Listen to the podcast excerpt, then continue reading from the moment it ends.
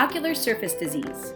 It's complex, chronic, and progressive, but rife with opportunity for the enterprising optometrist. The mission of this podcast is to make this condition more understandable and accessible to those interested in specializing in it.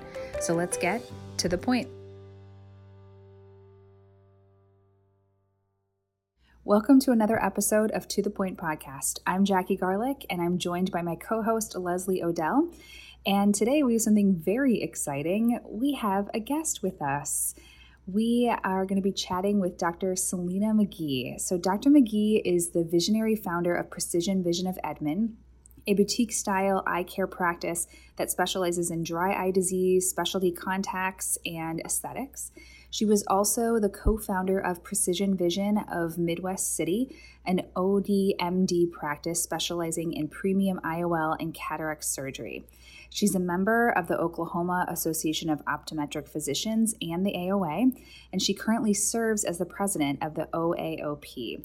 She was also named Young Optometrist of the Year in 2012 by the OAOP. Today, we are going to be talking with Dr. McGee all about ocular aesthetics. So let's get started. Dr. McGee, thank you so much for being part of To the Point today. Thank you guys for having me. I'm super excited to talk about all things that we're going to talk about. Yeah. So you have a big interest in not only dry eye, but also in the aesthetic side of dry eye, which is a growing niche um, and a much needed one for the patients that we serve with dry eye.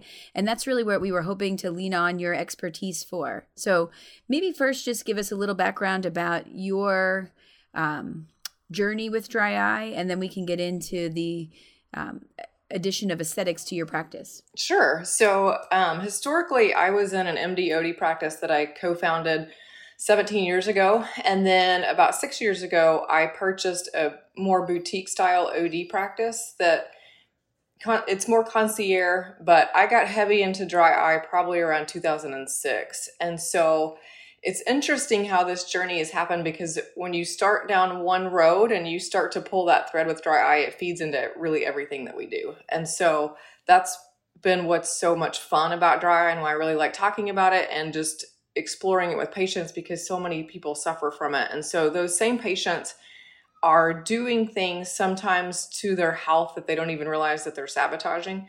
And so when you start talking about aesthetics, they're definitely interested. And then when you start performing the procedures yourself, it's they're really excited that they have a resource that that we all have. And honestly, optometrists know more than they think they do around aesthetics. And so I don't want people to feel like they're intimidated by this or these kinds of conversations because patients need this information.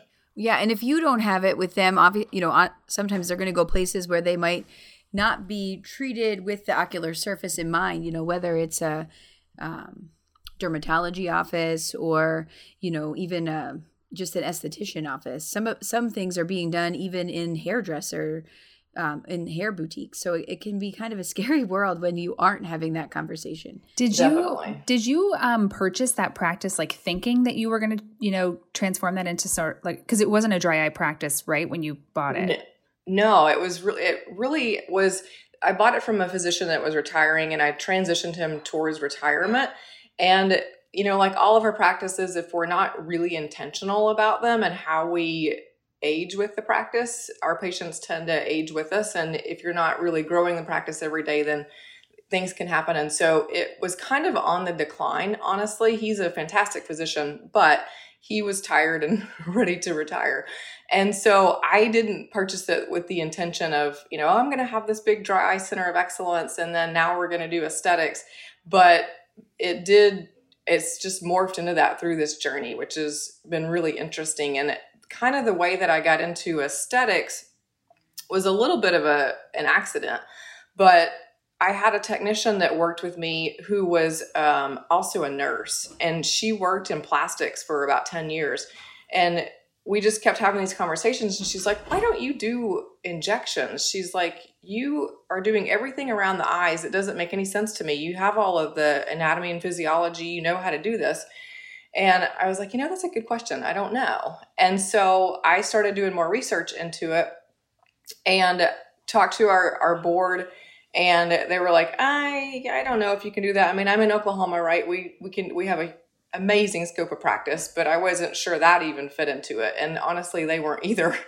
And so that conversation went on for about four months, and we had discussions back and forth. And the Board of Examiners did, in fact, say that it is within our scope of practice.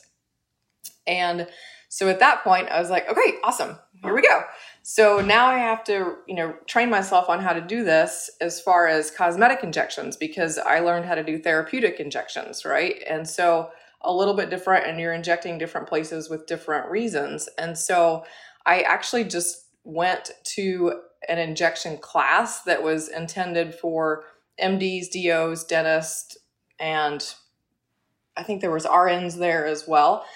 And it's this is the interesting part. So whenever I went to this course, they weren't really sure they were even going to let me in, and they were like, "Well, she'll just pay your money. Great, fine. I guess you can come." So I will never forget this. And people that have heard me lecture about this and hear this story, this is how this all really unfolded and was one of those like pivotal moments in your life where you're you look back and go, okay, that was the moment that this happened. So I was in this class and there was an MD that had passed her boards literally the night before we took this course. And I mean, if she was like me, I was the smartest I was ever going to be after boards, right? You have all this information before it like starts filtering out.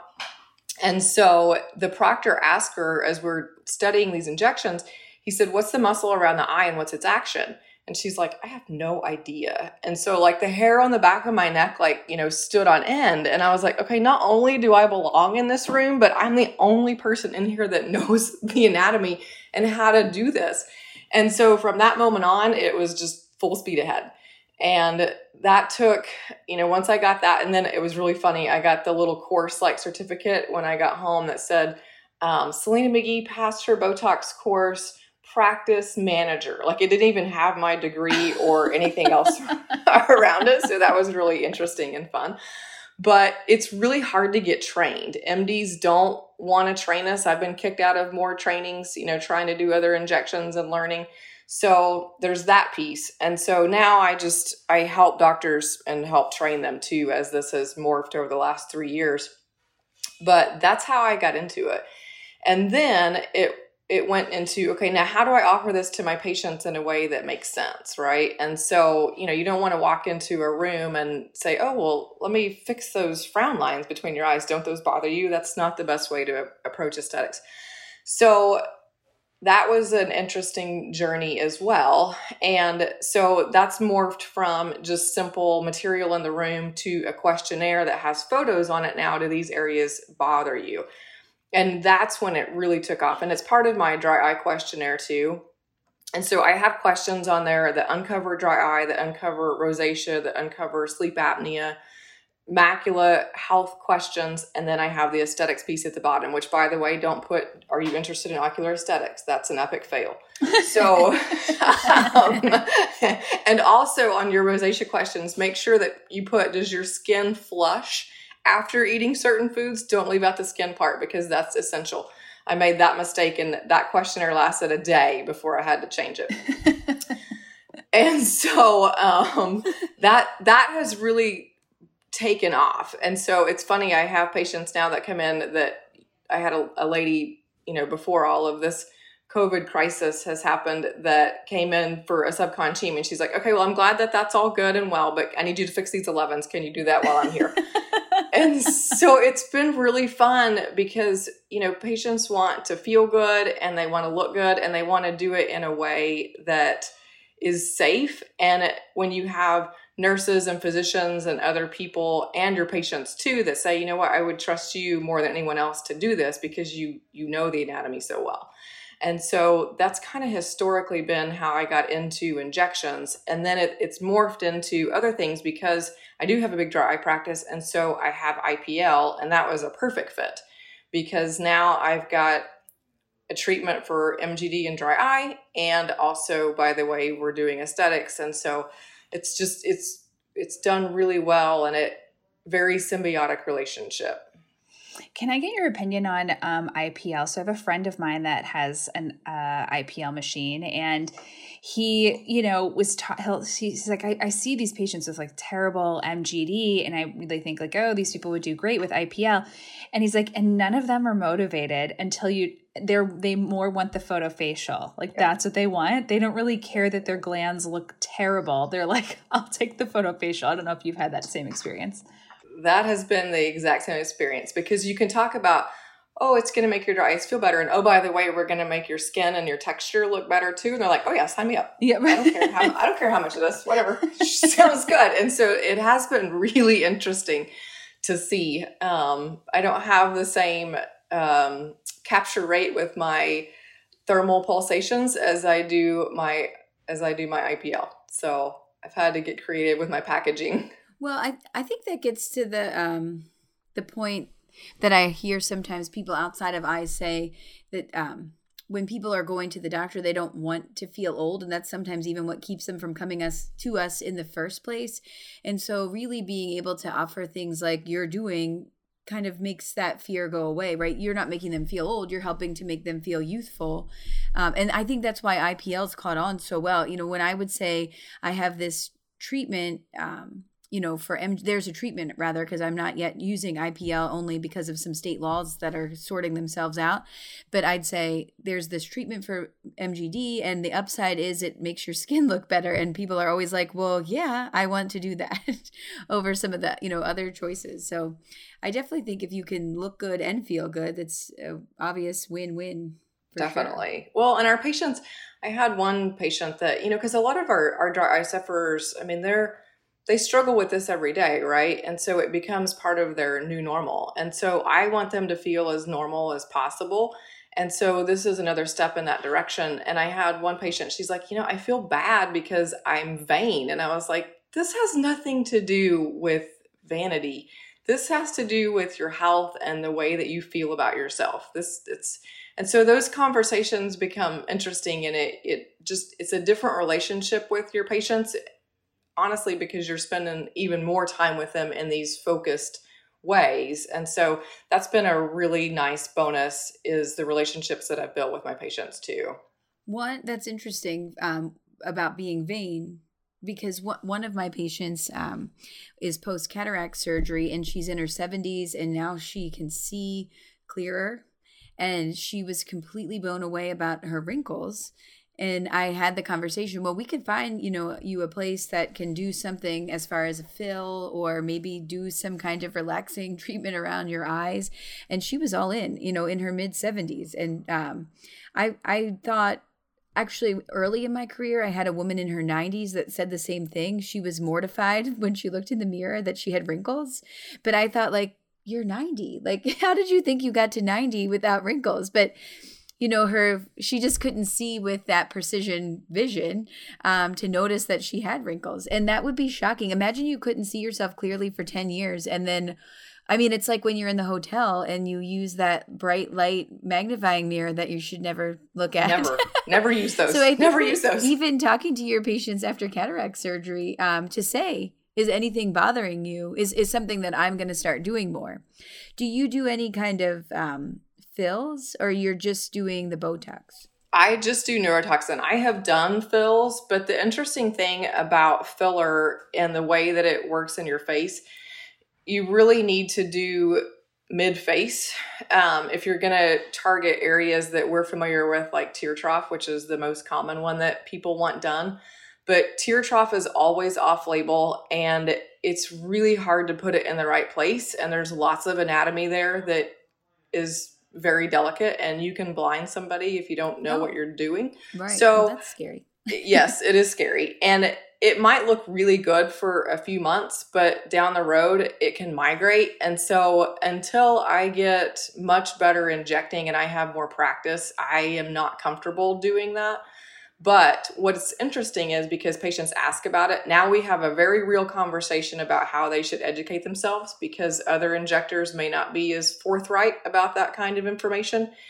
And I've surrounded myself with injectors around me because a lot of patients want, you know, lower face too. They want lips, they want, you know, these little marionette lines, they want other things done. And so we can have a conversation about that and then I can refer them to like-minded professionals who also by the way send me referrals back.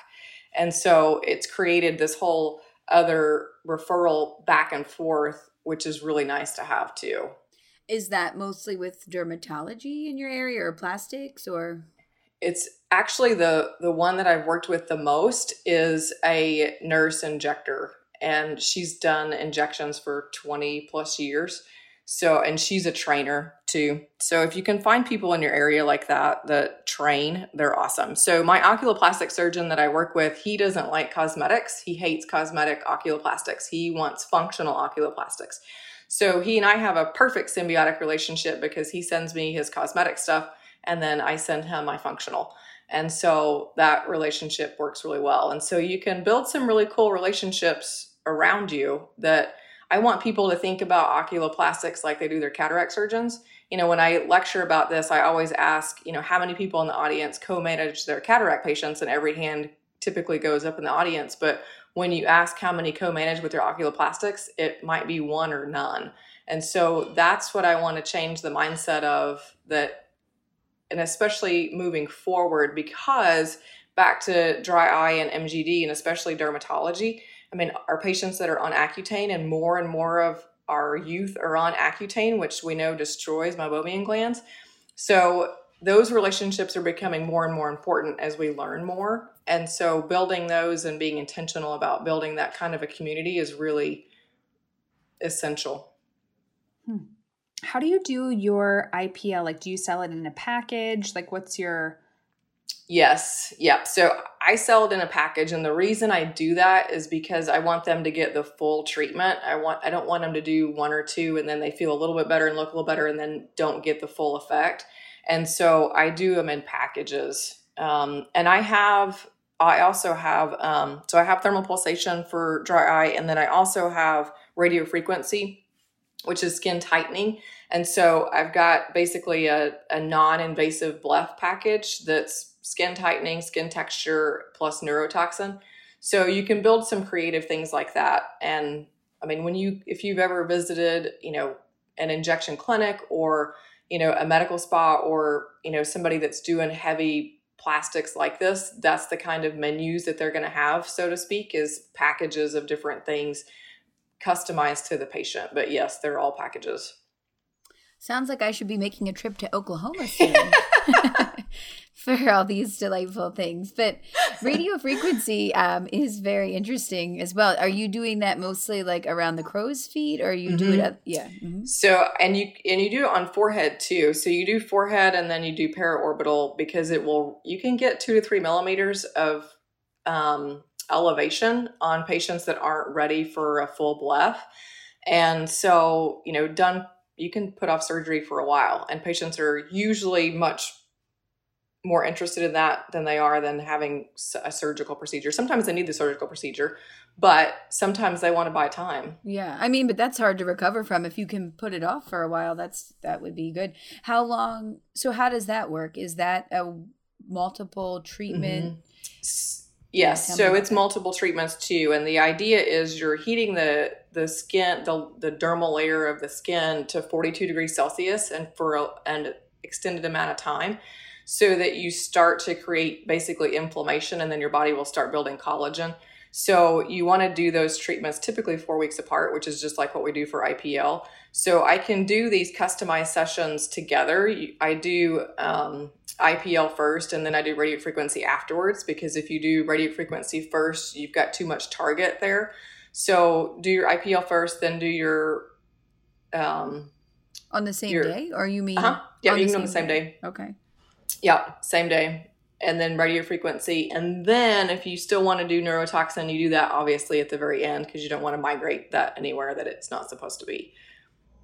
So, how do you start this conversation with your patient? Like, I'm just thinking, like, this is a comprehensive exam someone's just coming in and then just as an aside maybe they see it in your waiting room or something um, you know and they they're asking you questions about that like how do you st- like how do you talk about all of that in the exam or how do you approach that to somebody who's like oh i see you do this or you know like how do you what's your beginning spiel that you tell patients sure so i love that they ask the question and so that's the super important piece to discussing it with them in a, a way that makes sense.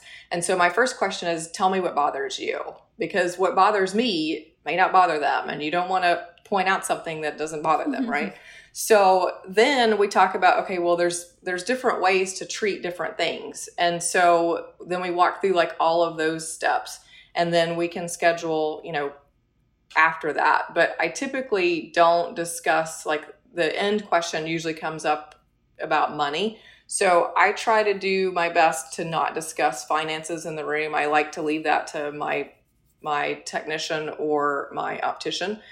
But sometimes it does come to that. My advice usually to doctors is don't talk about money in the room. But um, so yeah, that's how it comes up. One of the conversations that is an easy one is I always, when I'm doing my slit lamp exam, I always look at lids and I tell the patient, by the way, I'm looking at lids, we're looking at lumps and bumps, we're looking for any kind of skin cancer because that's a really common place for skin cancer to show up.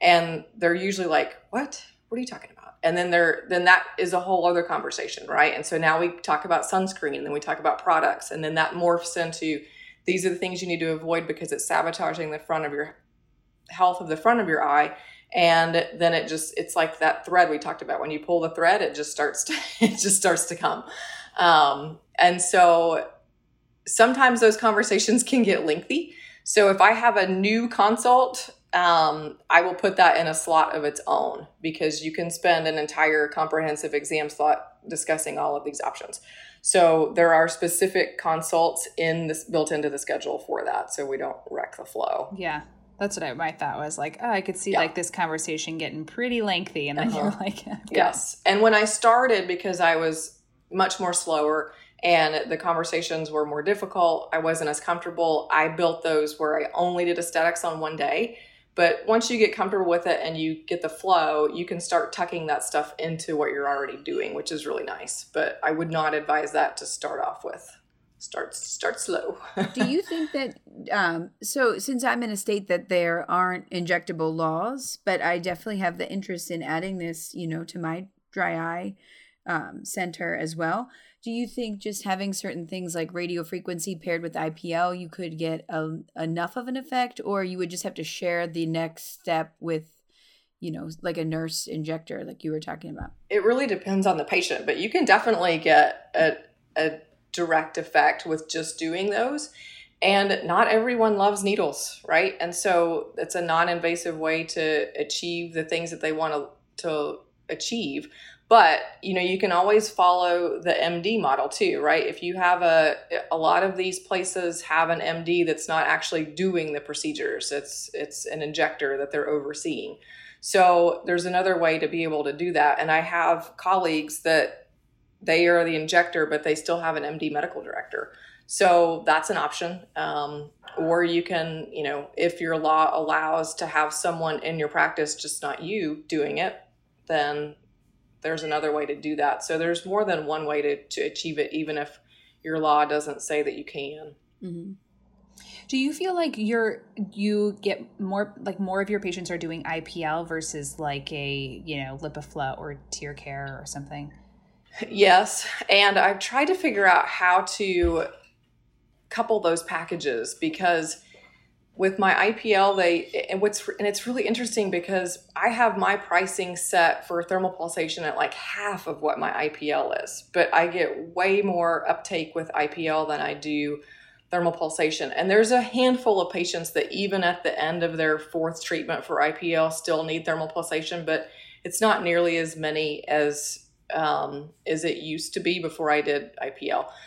But it's that to me is really interesting on the patients that are are getting those kinds of treatments. That just goes to that goes with what we said earlier. Like people are like oh i could look a little bit better too. I'll pay the upgrade to do that. Yep. like yes. Yes. So So, Selina, can you talk a little bit about, you know, cosmetics is another big issue that patients will ask questions about. What makeup is safe to use? How do you talk about that? What do you say to patients? Do you give a handout? How does that work for you? Sure. So, this one's super important. And because patients are not getting the information that they need, you know, especially in the age that we live in with, you know, the beauty bloggers and the influencers and all of this stuff that's on the market right now that and we see behind this lamp and we have a microscope, right, that we're looking at eyelash extensions and and glue issues and just rampant things that patients do themselves without them even knowing it.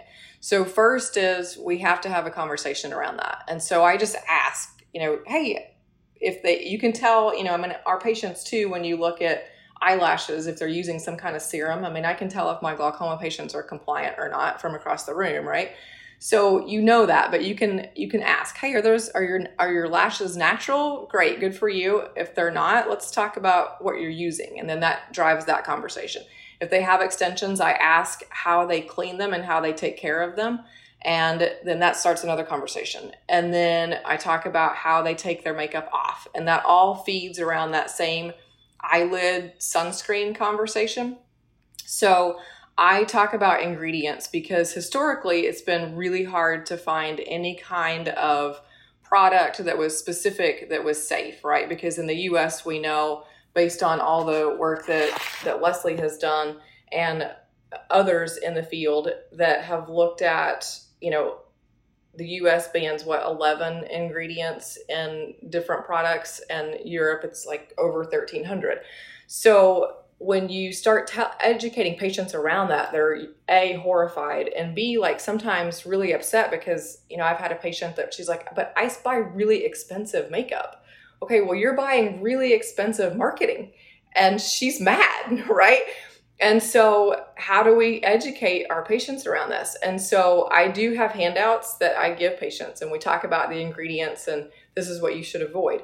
But, yay, finally, we have something um, on the market that is coming soon. And Eyes Are the Story is what we are going to be able to have in our offices now. And I already carry products, I carry sunscreen you know i have different drops for patients so this is this is not new but this is a finally a product line that i can tell patients this is what i would use and it's mascara and eyeliner. You know i um, an eye serum a facial cleanser because historically what most of my patients take their makeup off with is the neutrogena towelettes.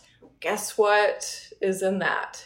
BAK at a very high level which is just stripping everything right off the front I'm not so, gonna lie to you. I totally use those lid wipes. so well, you just have to turn the package over and read sometimes, Jackie, and you'll be completely appalled. I I have been mostly if I'm traveling and they'll have like the convenient eye makeup remover, and on the front it will say no alcohol or something, and then on the back it's like literally five parabens all in a row, and I'm thinking, okay, well there's no alcohol but there's still things that are going to be irritating to my eye. So up until Eyes Are the Story really launched, nothing was made. Things were starting to come, you know, through other companies, um, and doctors were even reselling some of the, those products in their practices, like Beauty Counter and different lines like that. But so cleaner beauty, but nothing yet was developed with the eye in mind. So that's what really is going to set this product apart. Is it's clean cosmetics rooted on science with the ocular surface in mind and and um, governed kind of by that European standard. So hopefully patients will receive them as well um, as um, the doctors have so far. Well, and I think it's a it's amazing because that's what takes up a ton of chair time, right? Patients want something easy and they want you to tell them what to do. And so historically when I when I have to give them a handout that's got 15 things on it that says avoid these, they're like, okay, great and now I can say, okay, here's the five products I would use, and okay, that conversation we can move on to something else. And so I think that's going to be huge for doctors across the country and our patients. Yeah, and myself apparently. okay, well, true. So I, when I started doing IPL, I took everybody's makeup off with those Neutrogena towelettes until I started reading the back, and I was like, oh, I'm doing more damage to my own patients. Crikeys. So uh, don't feel bad. Okay, good. this is an education process for all of us. when you said that, I was like, I have to admit this publicly. if you think about the BAK, it's actually listed on those products, so it's as high as 1%. So think about the glaucoma medicine that you know is wreaking havoc on the ocular surface, 0.003%, you know, and lower sometimes. And so these these are thousands of times higher. So that one's easy for us to see just as eye doctors and think like this doesn't belong here, but uh, it is you know a different language to our patients and the consumer and so whatever you can do to simplify it um, is is good for sure. So do you think you'll do that? You're or selina do you have that now like where you have a list of like like a handout. You just had like ingredients to avoid and not like product recommendations but now that might flip. Correct. Yeah i have a list of ingredients to avoid and then i have the two apps the think dirty app and the ewg app like on that. And then i have also you know products that we do recommend and so that's where this will fit in nicely. Um, but i mean i have handouts on sunscreen how to put it on you know we always the reason that skin cancer is so prominent around the eyelids is because no one puts sunscreen there and they don't wear sunglasses and so because they don't want to get sunscreen in their eyes right it burns and so or maybe they don't want to get funny suntans you know like the um, raccoon eyes true that too so yes i have i'm the my my goal is everyone is educated about something new when they leave our office whatever that may be. So how do you tell them to put on sunscreen? I need to know this. So um the so we talk about the ingredients first, no parabens. Um, we talk about zinc oxide being and not the oxy um, ingredient, and then they need to put it, you know, just on their fingers around, and then on their face, and then the very last thing they do once they like get it all rubbed in is use their fingertips and do the top of their eyelids and one more time underneath their eyelids. And so that will, and then of course they need to wear sunglasses, period. But what sunscreen do you tell people to use? What are your, what's on your list of recommended so products? I, I carry a product called Epionce in my office and it dovetails with my products that I recommend post IPL procedures because they've got some um, cleansers and some products, medical barrier cream that just feel really good post procedure. And I really like their sunscreen and it's tinted. So they can, at least I have been able to, like, I don't even wear foundation anymore. I wear sunscreen and I roll on out of the house. And so it's one less step of product they're having to put on their face too. But that's just the one that that I happen to carry. Well, I think this has been super informative. Like I said, I'm definitely planning a trip to Oklahoma soon so that I can look and feel as good as you do. And um, I've, I've learned a ton. Um, so I really, really appreciate you taking the time out of your schedule to kind of share some of your knowledge in this niche of aesthetics and dry eye. Definitely. Thank you guys for having me.